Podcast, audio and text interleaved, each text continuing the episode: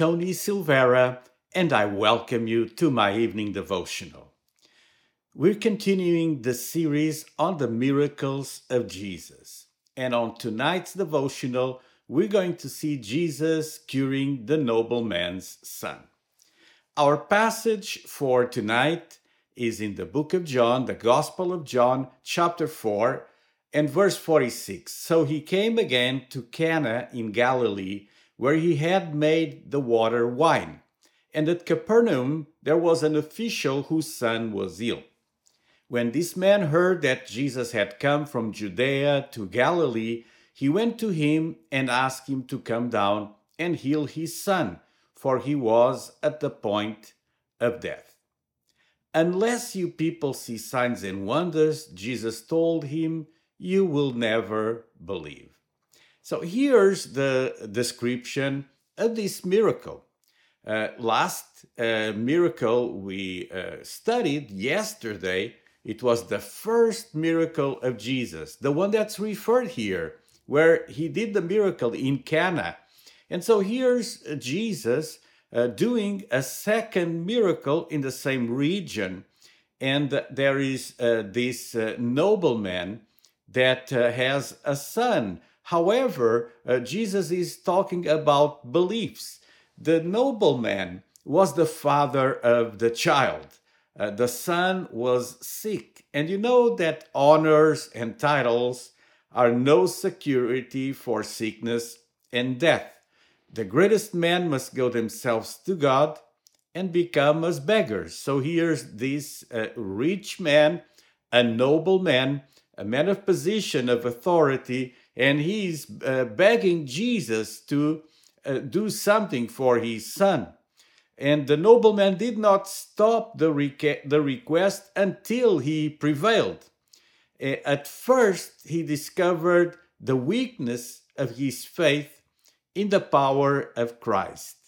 Let us uh, continue reading. Verse 50 it says, Go, Jesus replied, Your son will live. So the man took Jesus at his word and departed. While he was still on the way, his servants met him with the news that his boy was leaving. When he inquired as to the time when his son got better, they said to him, Yesterday at one in the afternoon, the fever left him. Then the father realized that this was the exact time at, at which Jesus had said to, to him, Your son will live. So he and his whole household believed. This was the second sign Jesus performed after coming from Judea to Galilee.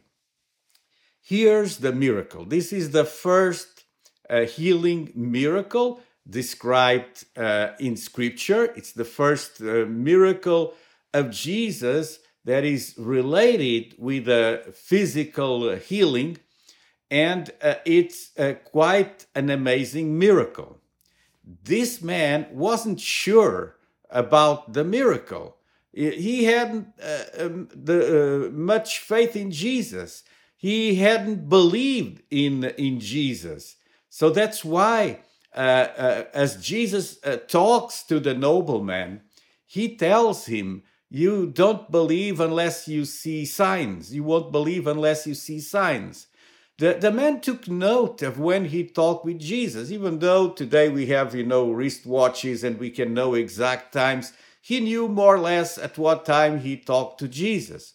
So he, as he's returning uh, to uh, his home, uh, the, the servants were so happy with the, the healing that they uh, came to uh, uh, seek the, the master. And when they met halfway between his house and um, the place where Jesus was, the news came to him. And, and so he wanted to know at what time, please let me know at what time did my son recover? And the royal official will have probably expected Jesus to go with him and heal his son in person. Yet Jesus told him, Your son is now healed. And these are not just empty words. the official accepted the answer and came back. He wasn't sure what was going to happen. He had hope now. And then suddenly, when he gets the news of this miracle, the news of the healing, he converted. He becomes a Christian. He believes in Jesus. The truly uh, uh, incredibly part, incredible part of this story is not only the fact that Jesus healed the boy, but it, he did it from about 20 miles or 30 kilometers away. And uh, my question for you tonight is Do you take Jesus at his word? Uh, if you receive a promise from God, do you take that promise seriously? Seriously, because so many times we want to see the miracle happening now before our eyes, and uh, sometimes this is not the way uh, miracles uh, work. We need to have faith in God, faith in the words of Jesus, and put uh, our action into, into work. Uh, we need to do what Jesus says. Jesus told this man, Your son he is healed, go. And, and, and so he went. Uh, and uh, he uh, showed a certain form of, of faith, even though it's not that strong faith, he had some faith.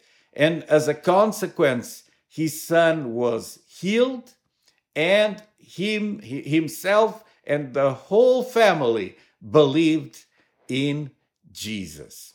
The miracle happened, this first healing. And uh, I want to tell you that even though Jesus is not present physically where you need the miracle, the Word of God still performs miracles. That's why sometimes we pray at a distance and God heals a person that is not even present.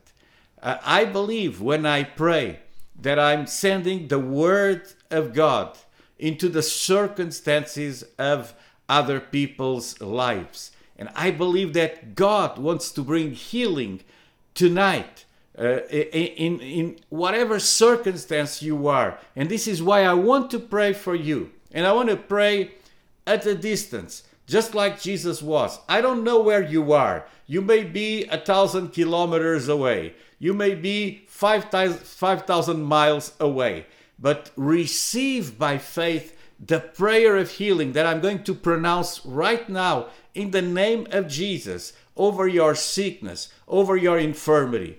And the same Jesus that healed the nobleman's son will heal that circumstance, that problem, that sickness out of your life in Jesus' name. So, right now, I send my prayer over the internet into my friends' lives. And you know the circumstances themselves. It can be their children, a son, a daughter, it can be a, a father or a mother that is suffering sickness. It can be the husband or the wife. God, you know all things. Right now, I send the word of healing and I pray for a miracle to happen in this moment, in that person's life, in that family, in Jesus' name.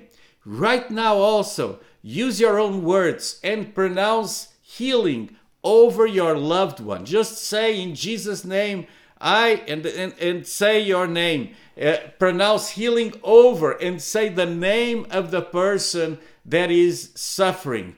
And in Jesus' name, we pronounce complete healing. Amen. God wants to heal you. Remember that Jesus Christ died at the cross of Calvary. He shed his blood for you and me, for all mankind. And when we place faith in Him, when we come to Him and we ask for healing, just as the nobleman did, healing will occur. Either we feel that He is present or not, He will send healing, and healing will be manifested in form of a miracle. In Jesus' name, amen. Listen, this was my second devotional on the miracles of Jesus. I'm going to cover all the miracles of Jesus in the New Testament.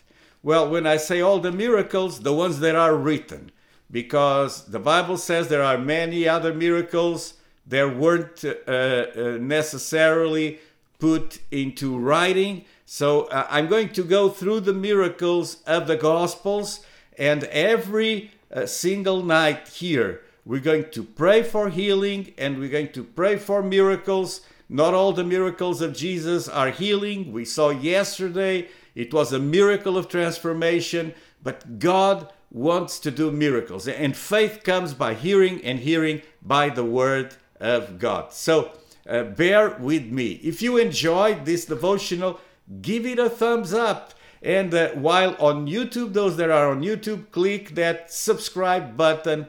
It will really help this channel to get to more people. You can also see here at the bottom of the screen rotating different websites and social media networks where you can get my evening devotional. I recommend that you get the podcast, that's the audio version that you can download on your cell phone and listen in your car at any time. So, this was it for tonight. Every weekday at 9 p.m., I am here with another uh, evening devotional. I hope you can make it tomorrow. God bless you and have a pleasant evening.